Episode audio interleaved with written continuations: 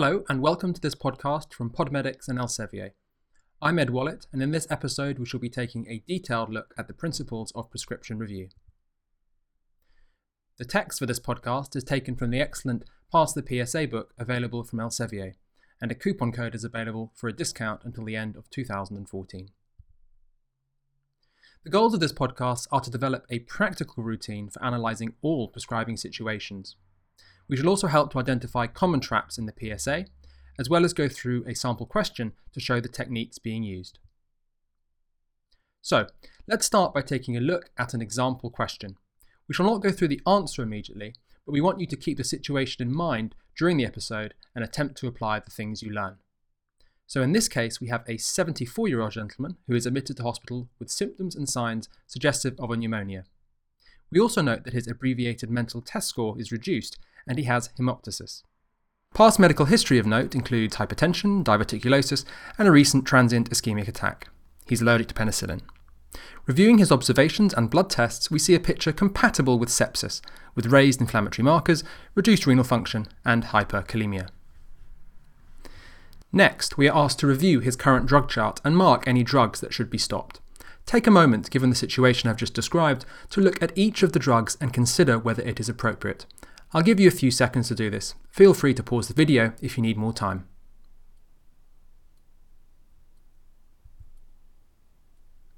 So, with that case in mind, let's now review a sensible and memorable technique for reviewing prescriptions. This can be summed up with the mnemonic prescribers, where each letter represents an important area of review. Let's start at the beginning with P. P stands for patient details and is an obvious and sensible place to begin. It is important that the drug chart has at least three pieces of patient identifying information. The most common of these will be patient name, date of birth, and hospital number, so make sure you have the right patient. Next, we have R. This is another very important one. R stands for reactions. You should make sure that the allergy block of the chart is complete and take note of any specific allergies that are present. Importantly, for antibiotics, you should remember that common drugs such as coamoxiclav and tazocin both contain penicillin. We skip the E and move to S. S stands for signature or sign the chart. You must make sure that every drug chart is correctly signed. The signature may be omitted in the exam and, of course, in real life, so please do always check it is there and valid. Now, C, the first of our bigger categories. C stands for contraindications, and you should always consider and review four important areas. The first of these are drugs that increase bleeding. Examples here would include aspirin, heparin, and warfarin. It is important that in patients who are at risk of bleeding or who are actively bleeding, these agents are withheld. Next is steroids. For patients who are on steroids, always consider the side effects of these medications. These may be remembered with the handy aide memoire of steroid, which is shown here on the slide. If side effects are present, it may be worth considering reducing the dose of the drug. However, be sure to remember that patients who have been on long term steroids should not have them stopped suddenly. Now on to NSAIDs, non-steroidal anti-inflammatories. It is important to remember the cautions and contraindications here, and once again there's a handy mnemonic of NSAID to help you remember them.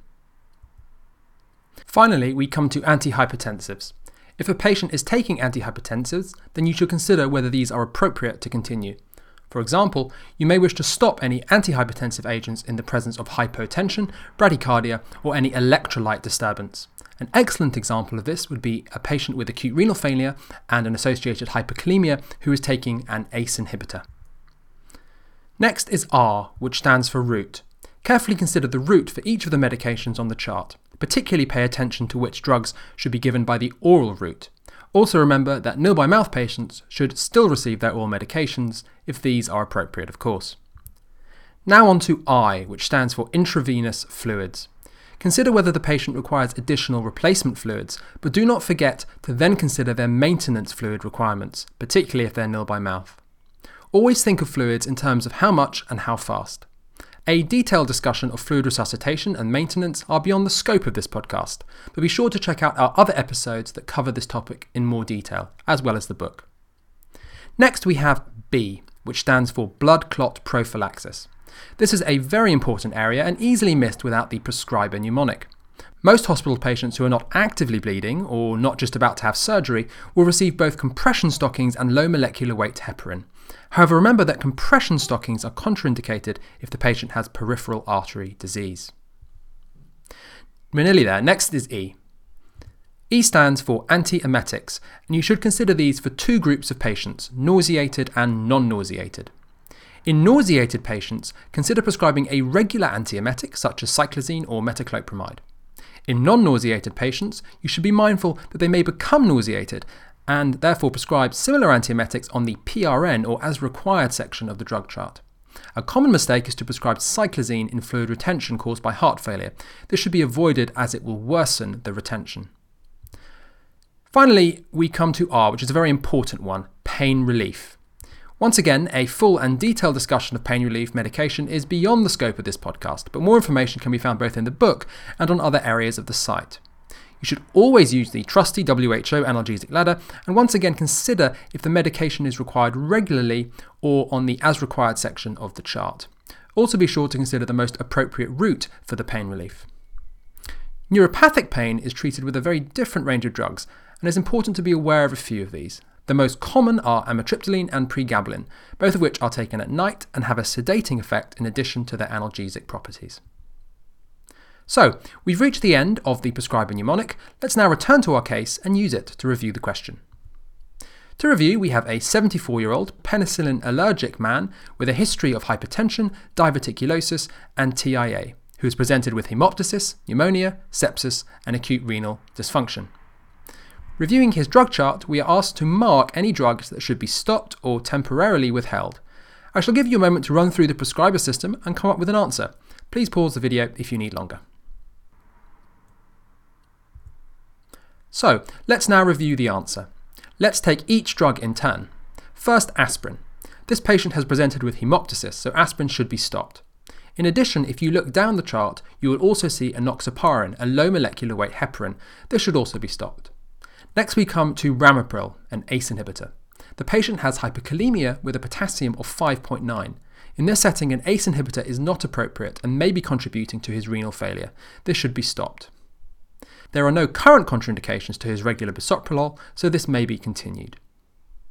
For the drug started on admission, the first big thing that we noticed is coamoxiclav that contains penicillin, and we remember that the patient is penicillin allergic. This must therefore be stopped without delay. Paracetamol has been prescribed for pain relief, but it has been written up as 1 gram every 4 hours, meaning that the patient is receiving a total dose of 6 grams per day. The maximum dose per day is 4 grams for paracetamol, so the frequency here should be 6 hourly, not 4 hourly. Enoxaparin, as we've already discussed, has been written up for DVT prophylaxis, but for the same reasons as the aspirin, this should be stopped. Finally, we come to the intravenous fluid chart. Fluids are definitely appropriate in this patient. However, in the presence of hyperkalemia, the addition of 40 millimoles of potassium chloride is not appropriate as it will worsen the situation. So, that's the end of this podcast. We hope you enjoyed it and found the topics covered a useful approach to reviewing drug charts. Be sure to practice using the prescriber routine when you're on the wards. More examples of questions, as well as chapters on other topics, can be found in the book Pass the PSA. We hope you enjoyed this podcast. Thanks for listening.